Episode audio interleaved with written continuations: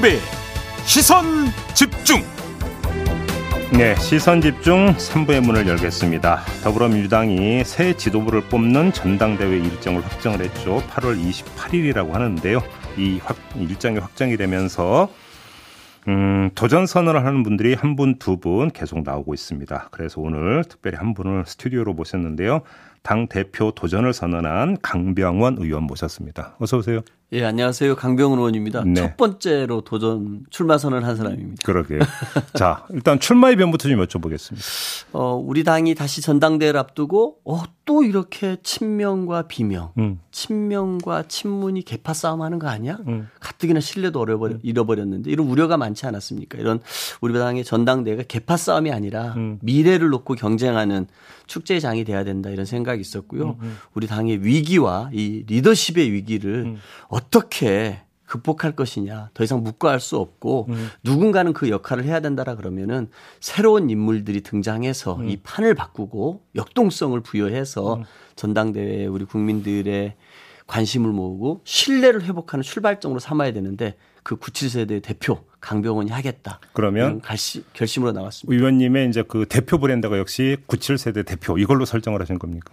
어, 뭐 그것도 있겠습니다만 음. 저는 이 전당대회를 혁신과 음흠. 통합 음. 그렇게 새로운 리더십을 세우는 전당대회로 하고 싶습니다. 네. 어, 우리 뭐 재선 의원들이기 때문에 어떤 기존의 개파에 직관적으로 연관이 있을 음. 것입니다. 하지만 저는 586도 넘고 음. 친문도 넘어서 음. 우리 당이 새로운 리더십을 세우는 혁신과 통합의 리더십을 세우는데 적합하고 앞장설 수 있는 음. 강병원이다 이렇게 말씀드리고 싶습니다. 지금 의원님이 그 말씀하셨으니까 그냥 그 대놓고 한번 여쭤볼게요. 네. 일각에서는 의원님이 친문 쪽에 지원을 받고 있다 이런 이야기가 좀 나오는 것 같은데 아닙니까? 지금 혼자 외롭게 하고 있습니다. 혼자 외롭게 하고 있고요. 예. 물론 뭐 때가 되면은 제가 당 대표가 되어야 된다라는 분들이 나와서 도와주실 겁니다. 음, 음. 근데 저는 이인영 의원이 음. 저를 비롯해서 음. 우리 97세대를 불러서 정말 나가달라 세대 교체의 불씨가 사그라들면 안 된다고 했던 것 음. 그거는 친문이 아니라 586이 저한테 해준 얘기 아니겠습니까? 전해철 홍영표 의원께서 불출마를 선언하고 새로운 세대에게 길을 터준 것도 또 친문이고 음. 또 당내 이원욱이나 이원욱 의원의 이런 분들도 97세대를 나와서 음. 우리 당의 새로운 혁신과 통합의 리더십을 세워달라는 얘기를 하고 있습니다. 음. 그리고 많은 의원들이 이런 새로운 세대들이 등장해서 우리 당이 개파 싸움이 아니라 국민의 신뢰를 회복하기를 바라고 있습니다. 저는 음. 개파의 문제를 이미 떠나서 음. 우리 당이 사느냐 또 새로운 정당으로 탈바꿈하느냐 이 음. 문제이지 이미 개파의 문제는 뛰어넘는 문제라고 생각합니다. 근데 좀 이런 지적도 있던데요. 뭔가 좀 97세대가 그냥 그 누가 뭐라고 하기 전에 확 치받고 나서는 이런 모습보다는 뭔가를 좀 이제 좌고하는 우면하는 부분도 있고 뭔가 확 돌파하는 이런 모습이면 상대적으로 패기라고 할까요? 결기라고 할까요? 이게 좀 약하지 않느냐 이런 지적을 하는 분들도 있던데 동의 못 하십니까? 어, 정치를 하면서 여러 가지가 있겠죠. 아마 저도 음. 저의 정치 시계가 이렇게 2년이 당겨질 줄은 생각을 못 했습니다. 음. 다 그런 고민들을 하고 있었을 것입니다. 그러나 과연 이 2022년의 전당대회가 음. 내가 깃발을 들고 전면에 나서야 될 때인지에 대해서는 생각이 달랐을 수 있는 거 아니겠습니까? 음, 음, 음. 저는 그렇게 이해를 해 주시면 될 것 같고요. 네. 저의 정치적 시계가 22년으로 당겨졌고 음. 어, 지금부터는 이제 거침없이 우리 당의 혁신과 또 새로운 인물이 등장해서 우리 음. 당의 미래를 국민들께 보여줘서 이기는 민주당의 길 보여주는 어, 새로운 음. 주자가 되겠다 이런 말씀드립니다. 아마 많은 질문을 받으셨을 것 같은데 그 이른바 97 세대 간의 단일화도 그러니까 나중에 가서는 모색이 될 거라고 그러니까 그렇게 전망을 하시고 또 의지가 있으십니까? 어 제가 이번 전당대회 출마하면서 세수를 세 부대에 담자라고 음. 말씀을 드렸습니다. 근데 도대체 강병원이 새술이라고 주장하냐 술 맛도 못 보셨어요 국민들께서 이게 무슨 뭐 예. 탁준지 네. 증류준지 음. 무슨 뭐 알콜 알콜 도수도 모르고 도수도 모르고 네. 그렇습니다 그리고 이게 뭐 그리고 박용진 의원의 술맛 음. 조금 대선 때 봤습니다. 아직 부족하고 강훈식 의원도 아직 어떤 음. 술인지 모르는 거 아닙니까? 음. 저는 그런 의미에서 좀 시음을 한번 하시면 어떻겠느냐. 일단 지금 그거 논할 때가 아니라 이 말씀이신 예, 거죠? 시음도 좀 하시고 예. 시음을 해봤더니 야 이 각각의 이 술들을 우리 소맥 좋아하지 않습니까? 폭탄도 좋아하고 네. 소맥으로 만들면 좋겠다 싶으면은 어. 때가 오지 않겠습니까? 아, 아, 아, 그 소맥이라는 비유로 이제 다 담겨 있네요 거기서. 근데 어차피 당 대표 경선 컷오프가 있죠. 예, 예, 있습니다. 컷오프로 몇 명이 추려지게 되는 거죠? 어, 당 대표 후보는 3 명으로 추리게 되고요. 어. 7월 29일에 컷오프를 합니다. 아, 그러면 그때까지는 7월 29일까지는 일단은 그 술맛 좀 보는 기간으로 설정이 돼야 되는 거 아니냐 이 말씀이신 거죠? 그렇습니다. 저희가 또 열심히 제가 어떤 맛이다라고 시음을 하시게끔 해드려야 되고 예. 그게 또 당대표 출마자들의 역할이고 의무라고 저는 생각이 듭니다. 네. 근데 뭐 이렇게 그 얘기 전제 보면은 뭐 어차피 뭐 이재명 어, 어대명이니까 단일화 해라 이런 말 같은데 이재명 의원님 나오신다고 하던가요? 아니 저는 지금 그런 뜻 단일화 질문 아니라, 의도를 아예 이제 넘겨짚고 말씀을 하시네. 아니 단일화가 필요한 게 아니라 저희 97 세대들끼리 여기에서 누가 나올지 모르는데 음. 단일화를 말씀하시길래 아니 이미 지금 뭐 거의 3 명은 이제 출마 선언을 한 거니까. 맞습니다. 저희 셋이 경쟁해서 끝까지 가서 한 명이 아, 나올지 컷오프 3 명이 97 세대? 예. 아, 이재명 의원은 어떻게 할 거라고 전망하세요? 저는 이제 그 지도자는 이렇게 주위 사람들의 얘기도 경청할 줄 알아야 되고 음. 그 경청에 기반해서 스스로도 성찰할 줄 알아야 되고 경청과 성찰에 기반해서 결단하는 게 또 지도자 아니겠습니까? 음. 저는 이제 108 번뇌를 하신다고 많이들 얘기하고 있는데 저는 이제 108 번뇌를 이미 넘어서서 음. 100만 8만 번뇌를 하고 있는 거 아닌가 싶은데요. 100, 108만 번뇌. 예, 음. 108만 번뇌를 하고 계신 거 아닌가 싶은데 음. 어, 지금은 이제 그 지도자로서 예. 말해 국민들의 요구에 당의 많은 사람들의 요구에 답할 때다.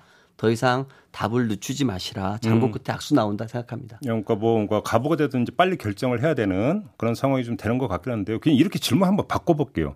그럼에도 불구하고 이재명 의원이 나온다면 이길 자신이 있으십니까? 어, 저는 어제도 제가 봉하마을 노무현 대통령 묘역에 참배하고 음. 어, 권양수 교사님 예방하고 부산에 내려가서 예. 어, 과거에 노사모 활동하셨던 분들 부산 지역의 시당위원장님들 음. 그리고 김혜영 전 의원도 만나고 왔는데요. 음. 제가 이렇게 출마 선언하고 나서 많은 분들을 만나 보면은 음. 우리 당에 대한 기대가 있습니다. 그것은 뭐냐면은 좀 이렇게 뻔한 얼굴들이 나와가지고 음. 또 실망 주고 또 정말 패배에 대해서 익숙하게 하는 그런 정당이 아니라 야 새로운 정, 인물들이 나와가지고 바꿔봐라.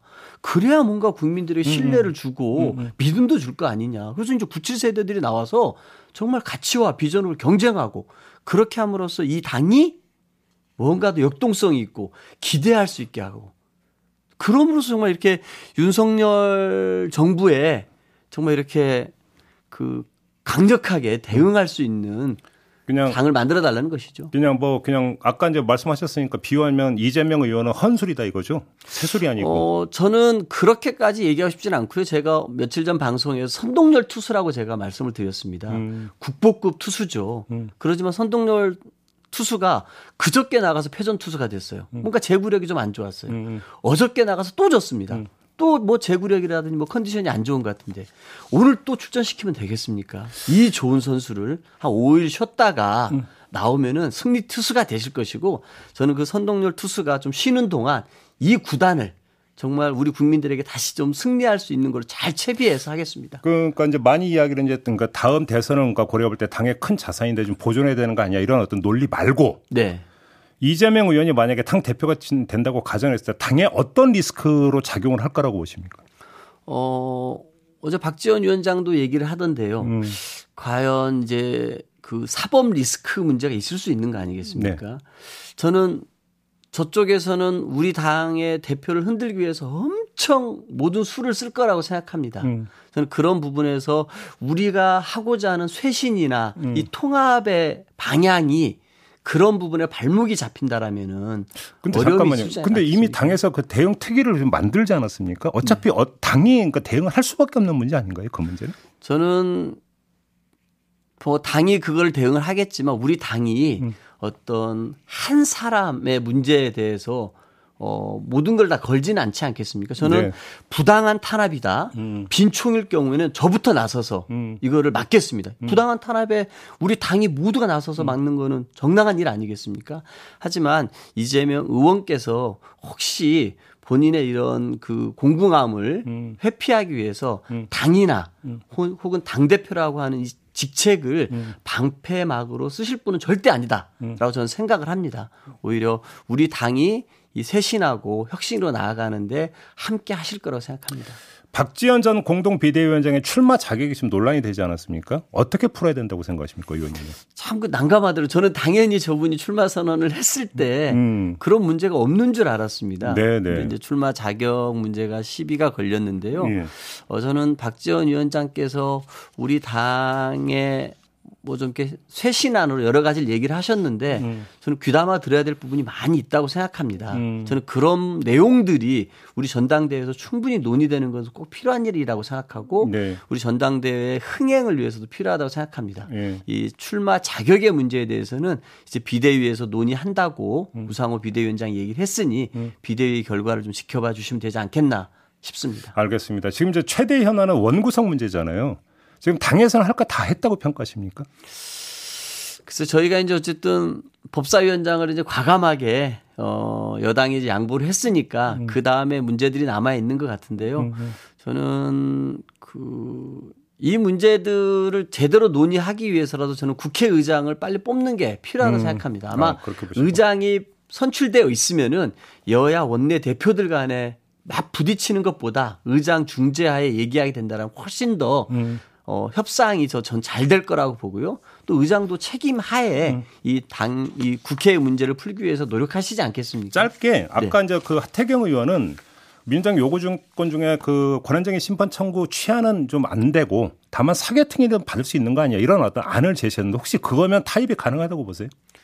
모르겠어요. 제가 이제 거기까지 구체적으로 음. 이 당 대표 출마 이후에 네. 저의 갈 길이 바빠가지고 음. 거기 구체적인 알겠습니다. 디테일까지 고민을 못했습니다. 알겠습니다. 마무리 해야 될 것 같습니다. 고맙습니다, 의원님. 예, 강병원이었습니다. 네, 지금까지 더불어민주당의 강병원 의원이었습니다.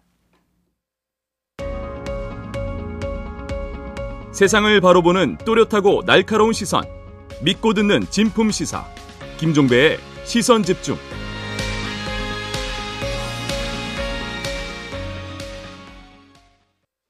네. 이번에는 TBS 얘기를 좀 해보겠습니다. 오세훈 서울시장이 교통방송을 교육방송으로 만들겠다. 네. 이런 이야기를 저희 인터뷰에서 한 바가 있었고 상당히 파문이 일었는데요. 어, 근데 한 발 더 나아가서 국민의힘 소속 서울시 의원들이 TBS를 사실상 폐지하는 조례안을 추진한다. 이렇게 밝혔습니다. 지금 초미의 관심사로 떠오르고 있는데요. 그래서 저희가 스튜디오로 이강택 TBS 대표를 직접 모셨습니다. 어떤 입장인지 들어보도록 하겠습니다. 어서 오세요. 네, 안녕하십니까. 네, 안녕하세요, 대표님. 네. 오세훈 시장의 어떤 방침보다 지금 소개 말씀드린 거 한 걸음 더 나간 것 같은데요. 그렇습니다. 그러니까 지금 국민의힘 소속 서울시 의원들이 이렇게 지금 그 결의를 한 이유를 뭐라고 파악을 하세요? 뭐 그냥 뭐 불편한데 네. 아예 그 없애든지 하여간 최대한 압박을 해보겠다 일단 예. 뭐 이런 뜻 아닐까. 압박 카드로 혹시 보십니까? 예 그리고 뭐 갈 때까지 갈 수도 있다라는 어떤 그런. 어 그러면 실제로 이 조례를 통과시킬 수도 있다고 보시는 거고. 예 뭐 가능성도 있다고 생각합니다. 그러니까 당연히 지금 대표님 입장에서는 이런 어떤 그 움직임 자체가 부당하다고 보시는 거고요. 아 그럼요. 어떤 점에서 부당하다고 보십니까? 아니 그러니까 저희가 굉장히 당혹스러운 게. 예. 작년까지는 그 지금 여당 국회의원들께서 음. TBS는 왜 니네 교통 컨텐츠만 얘기하지 왜 다른 거 하느냐 이렇게 사실은 음. 질타를 많이 하셨어요. 네. 그러다 갑자기 올해부터 태도를 바꿔가지고 음. 어 교통 컨텐츠 이제 이건 좀 낡은 거 아니야? out of fashion 아니냐? 그러면서 이제 교육. 교육으로 네. 개편하라고 이번에는 아예 그냥 니네 자체가 이제는 없어도 되겠어 이렇게 네, 얘기하는 네, 거잖아요. 네, 지금 그렇지 돈 끊을게 이거잖아요. 음. 음. 그러니까 이게 굉장히 저희는 당혹스럽죠. 네. 그러니까 이게 그 굉장히 힘이 있으신 것도 알겠고 뭔가를 해보시려는 것도 알겠는데 음. 그리고 저희에 대해서 상당히 안 좋은 생각 내지는 더 심하게 얘기하면 적이 음. 이런 것들 가지고 계신 것도 알겠어요. 예. 근데 예. 이게 너무 과잉 아니냐? 음. 어, 그리고 소위 말해서 부당 결부를 계속 하고 있는 거 아니야? 예. 이거 금지인데. 예. 뭐, 뭐 그런 생각을 하는 거죠. 그래서 전비 가경이다. 이거 이러다가 어디까지 가는 거예요, 도대체? 음, 오세훈 시장하고 가 있어야 될 거 아니냐? 이제. 뭐 국민의힘 의원들이 오세훈 시장하고 좀 상의를 했다고 보세요, 아니라고 보세요? 일단 상의한 적이 없다고 밝히는 것 같던데. 예, 저는 아마 상의를 안 했을 가능성도 꽤 있다. 어, 아. 그래요? 왜냐하면 예. 그 어떤 조례에 대해서 그것의 폐지 이런 것들의 이니셔티브는 보통 그 집행부 쪽에서 원래 이렇게 먼저 내고 음. 그다음에 이제 안을 내고 시의회가 그것을 심의하고 이제 그래서 동의하고 이런 의결하고 이런 순서로 가는 거잖아요. 예, 예. 그런데 이런 프로세스는 저는 있다는 것도 처음 들어봐요, 사실은. 근데 아무튼 오세훈 시장이 했던 이야기와 지금 국민의힘 그 소속 서울시 의원들이 하려는 이야기의 공통 분모는 뭐냐면 뭐가 되든 그 TBS가 알아서 먹고 살아라. 네. 재정적으로 독립해야 되는 거 아니 이 부분이잖아요. 이건 네네. 어떻게 받아들이세요? 어, 비유해서 말씀드리자면 네. 음, 그 보육원에서 지금 이제 보육을 그 청소년이 있는데 아직 그 혼자 먹고 살 수 있는 어떤 기반이 조성이 안 돼 있을 경우에는 뭐 기능도 가리키고 뭐 재원도 좀 마련해 주고 이렇게 갖고 내보내잖아요. 보통 예, 그렇게. 예, 예, 근데 갑자기 마음에 안 든다고 말 안 들었다고 그냥 확 중간에 추방하는 거하고 똑같다. 지원. 다 끊으면 알아서 먹고 살아라. 그렇죠. 그러니까 실제로는 뭐 독립이라는 이름 하에서 음. 실제로는 추방이다. 이거는. 1년의 유예 기간 둔다라는 건 어떻게 보세요? 그거는 무슨 얘기냐면 이 우리 공공기관의 공기업이나 이런 데 그 예산은 보통 그 전에 한 8월 정도면 안이 만들어져요. 아, 그래가지고 아, 논의가 그, 시작이 돼요. 그, 렇죠 그렇죠. 그러니까 2년 유예를 하면 내년까지 시간이 있는 거예요. 음. 그런데 이 얘기는 뭐냐면 1년을 줄였다는 얘기는 올해, 올해 이제 한두 달 후에, 한 달 후부터는 이제 본격적인 압박이 시작된다라는 얘기를 하는 거죠. 아, 그렇죠. 구체적으로. 아, 1년 유예면은 내년 예산까지만 지원을 하고 내후년부터는 끊어버린다가 돼버리니까 그렇죠. 그렇게 되는 거고 올해 올해 시작 올해는 내년 7월까지면은 올해 이미 그 얘기를 한다라는 거죠 사실 예. 심리적인 압박은 훨씬 더 강한 거죠. 음. 근데 아무튼 근데 그 국민의힘 소속 서울시 의원들이 이제 이야기하는 거는 이렇게 해서 만약에 미디어 대전 이제 TBS가 만약에 없어지게 된다면 소속 직원들은 뭐 다른 어떤 그 서울시 뭐 산하든지 이런 데를 지원할 수 있도록 해주겠다 이 이야기도 함께 하던데 이건 어떻게 보세요? 그 저희 구성원들이 예를 들어서 엔지니어들도 있고 음. 기자도 있고 PD도 음. 있고 뭐 그렇죠. 뭐 다양할 텐데 그렇죠. 거기다 교통 리포터들도 있고 그렇죠. 서울 시내에 무슨 다른 출연 기관으로 이전을 한다 그래가지고 그 중에 과연 얼마나 소화가 될 거냐. 음, 음, 음. 그거는 제가 보기에 그냥 뭐 그냥 하는 소리다. 뭐 이렇게 생각되고요. 그냥 그 그냥 대놓고 결국은 타겟은 김어준의 뉴스 공장이 이렇게 보세요. 예. 그건 뭐 명확하죠, 사실은. 예, 말을 예. 안 해서 그렇지. 예, 예, 그 저는 뭐 검수완박 이렇게 얘기하잖아요. 저는 시보 완박이다 이렇게 표현할 수 있을 것 같아요. 어, 그럼 뭐예요? 다시 한번. 시사보도 완전 박탈. 시사보도 기능 아, 완전 박탈. 아, 시사보도. 네. 목적이 거기에 있다. 그게 이제 교육방송화라든지 아니면 재단 폐지라든지 예. 이것에 일관되고 있는 맥락 아니겠습니까? 예. 그래서 제가 이제 뭐 어, 어, 한겨레하고 이제 인터뷰를 할 때 그래서 제가 이건 거의 분, 현대판 분석행위다 이렇게 음. 이제 표현했던 게 바로 그런. 아, 그런 의미에서 분석행위다? 예. 그러면 시사 보도를 아예 이제 방송 그 편성에서 싹 빼야 된다는 건 절대로 받을 수 없다. 왜냐하면 예. 저희는 이미 종합 편성으로 허가를 받은 거예요. 음. 어? 아, 그 좀 정리 좀 해주세요. 그러니까 많은 분들은 TBS는 교통 전문 채널 아니냐 이렇게 이해하는 분들이 많이 있잖아요. 제가 반, 반문 하나 해볼게요. 예. 지금 CBS가 음. 기독교 음. 방송이죠. 네. 그런데 그냥 뭐 예배 관련된 거나 종교 관련된 것만 방송합니까? 그렇지 않잖아요. 종, 어, 시사, 이미 시사 특수 목적 방송으로 출발했지만 사실은 종합 편성화 된 음, 거예요. 음. 저희도 똑같아요. 음. 교통 기상을 중심으로 한다 하지만 저희 허가 사항이 방송 사항 전반에 관해서 허가를 받았어요. 음. 음. 종합 편성하고 있고 음. 실제로 저희가 라디오 그래서 채널이 라디오는 경쟁력이 2위예요. 채널 점유율이. 아시죠? 음. 그리고 아침 저녁 시사 프로그램에는 1등 하고 있는 것도 아시고. 그다음에 저희가 그 재단으로 설립을 받을 때도요. 저희가 방통위 허가를 받은 게 뭐냐면 어 시민 참여형 지역 공영 방송이라는 비전을 가지고서 허가를 받은 거예요. 예. 그래서 저희는 방 지금 방송계에서 공급되지 과소 공급되는 그 어, 지역성 있는 컨텐츠들 뭐 많습니다. 그다음에 기상 우리 기후 위기 관련해 갖고 우리는 아예 정규 편성이 돼 있어요. 음. 뭐 이런 뭐 신박한 벙커라고 이런 다양한 컨텐츠들 하고 있거든요. 예. 그리고 우리 동네 라디오라고 시민들이 직접 만든 것도 저희가 음, 틀고 음, 음. 여러 가지로. 음.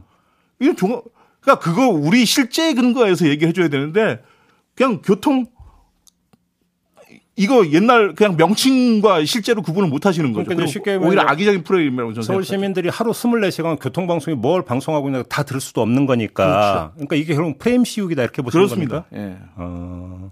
악의적이죠. 그리고 지금 그 조례보다 위에 있는 게 법률이잖아요. 예, 그렇습니다. 지금 법률에서는 그러니까 종합 편성할 수 있는 길을 열어줬는데 네. 왜 조례에서 그걸 그러니까 지금 차단하려고 하는 이 문제 제기십니까? 그렇습니다. 예. 그래요? 예. 그럼 이거는 결국 정책 접근이다 이렇게 평가하시는 거고? 그렇습니다. 그 그리고 네. 방통위가 저희한테 허가를 내줄 때 음. 사실은 뭐냐면 자, 자꾸 독립 독립 얘기하시는데 독립성이란 미디어의 독립이라는 건 방송의 독립이라는 건 권력 정치 권력과 자본으로부터의 독립이잖아요. 네, 그렇죠, 그렇죠. 그래서 뭐냐면 시 자치 자치 정부가 음.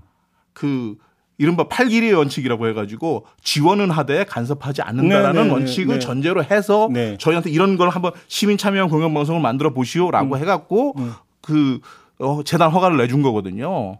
그런데 갑자기 그걸 끊겠다는 거잖아요. 그럼 상업 광고는 지금 못하게 돼 있죠. 예, 못하게 돼 있죠. 그러니까 상업 광고는 못하는데 지, 재정 지원을 끌으면 예, 굶어 죽으라는 얘기죠. 그래요? 예. 아, 근데 실, 그러니까 올해 예산도 지금 55억인가 깎였잖아요. 그렇습니다. 전년도에 비해서. 예. 근데 지금 만약에 이렇게 하면 내년 예산은 더 깎일 가능성이 높다고 봐야 되는 거잖아요. 그, 그렇습니다. 그러면 일단 지금 정상적인 방송 운영이 어려워집니까? 당연히 그렇습니다. 내년에? 왜냐하면 재정 의존도가 네. 지금 저희가 그냥 캠페인 광고밖에는 못 판단 말이에요, 지금. 음, 네, 네. 그래서 그게 지금 재정 의존도가 70%가 넘어요. 네. 네? 그런데 그게 확 없어진다고 하면 어떻게 살아남겠어요? 혹시 그 대표님 오세훈 시장하고 좀 얘기 좀 진행이 안 돼요? 대화가 안 됩니까? 어, 작년에 한 번 뵌 적은 있어요. 그래서 말씀을 드렸는데 복원을 했는데 네. 그 이후로 아, 허심탄회하게 뭐 대화할 수 있는 여지 자체가 없었습니까? 그동안에? 네, 그렇습니다. 지금 감사 결과 지금 뭐 기관 경고, 기관장 경고 다 받으셨죠. 예, 예. 그것도 부당하다고 보십니까? 당연히 부당하죠. 어떤 점에서요? 그 기관 공고를 받은 거는 뭐냐면 그 출연자 특히 이제 그 진행자하고 우리가 그 서면 계약을 안 했다는 건데. 예, 그러니까 출연료 계약서를 사. 근데 예. 작년 7월부터는 이미 그 시정한 거고 음. 그 전까지는 사실은 작년 재작년까지는 방송사들이 거의 다 관행으로 그거 하지 않았던 네, 거잖아요. 네, 근데 네, 네. 그러니까 이런 거하고 비교하면 돼요. 다 같이 이제 쭉 앉아 있었는데 우리만 딱 불러가지고 너네 왜 앉아 있었어? 그리고 나와서 이제 뭐라고 하는 이런 거하고 똑같은 거죠. 네. 그 다음에 그 저한테 경고가 있는 건 뭐냐면 어건 뭐냐면 방, 법정 제재를 많이 받았는데 음. 왜 그걸 방치했냐 이런 얘기거든요. 음. 근데 아시다시피 편성 책임자는 제가 아니죠. 음. 그 다음에 그래서 제 권한은 간접적이면 직접적인 건 아니고 간접적이고 그 다음에 사후적인 거 그러니까 사전적 직접적으로 만약에 제가 그걸 건드리게 되면 그건 검열이잖아. 아, 오히려 편성 개입이 되어버린다. 그렇습니다. 그래서 어. 그 한계가 있는 건데 그런 어떤 방송사의 특성, 방송의 독립성 이런 부분에 대해서 전혀 그러니까 그 참작이 안 되는 거예요. 파악도 안 돼 있다. 네. 아, 아무튼 지금 그게 뭐 교육 방송으로 바꾸는 움직임으로 가든 아니면 아예 재정제를 완전히 끊는 쪽으로 가든지 간에 어떤 식으로든지 액션이 있을 것 같은데 어떻게 대처할 계획이세요? 저는 기본적으로 시민 여러분들께서 예. 잘 모르신다고 생각해요. 많은 저희 TBS에 대해서도 모르고 이 이슈에 대해서도 음. 사실은 많이 모르고 저희들도 사실 홍보에 좀 미흡한 점이 있었고 아니면 음, 음. 그래서 시민사회한테 좀 더 정확한 정보들을 많이 알려드리려고 하고요. 네. 그 다음에 뭐 학계를 비롯해서 전문가들하고 음. 좀 사회적 수기를 갖다가 할 수 있는 그런 분위기들을 잘 조성을 하겠다. 음. 그래서 정상적으로 어쨌든 이성적으로 이 공론을 만드는 작업들이 네. 먼저 선행돼야 된다. 결과가 어떠하든지 간에. 예. 예. 그런 것 그리고 이렇게 하는 것이 음. 그 우리 사회에 그 어, 향후 미디어의 독립성 위해서도 굉장히 중요할 거다. 음. 다만 이제 일부 저희가 또 비판 그 과정에서 비판받아야 될 지점이 있다면 음. 그것들은 좀 바꾸고 또 수용하고 하는 그런 네. 개선의 움직임도 같이 해야 되겠죠. 근데 그 서울시 의회나 요세현 시장만이 아니라 일부 언론 특히 보수 언론 이런 쪽에서는 김어준의 뉴스 공장이 너무 편파적인 거 아니냐 이런 네. 지적을 하니 이건 어떻게 받아들이세요? 저는 뭐 그렇게 볼 수 있는 부분도 전혀 없지는 않다고 봅니다. 다만 음. 음. 지금까지 우리 학계에서도 그렇고 우리 사회에서 뉴스 공장에 대해 갖고 제대로 어떤 평가가 한 번도 내려져 본 적이 아, 없어요. 오히려 예. 그동안 계속 오히려 이제 평가 자체도 기, 그러니까 쏠려 있었다 이런 말씀. 예, 그리고 사실은 거의 정쟁 속에서 그냥 이렇게 돼 있었던 거잖아요. 알겠습니다. 너무 짧은 시간에 듣다 보니까 질문을 몰아쳤는데 나중에 한번 여유 갖고 다시 한번 좀 대화 나누고요. 예. 오늘은 마무리하도록 하겠습니다. 고맙습니다. 예, 고맙습니다. 네, 지금까지 이강택 TBS 대표와 함께했습니다. 네, 김종배의 시선 집중 본방 마무리하고 유튜브 연장 방송으로 이어가겠습니다. 고맙습니다.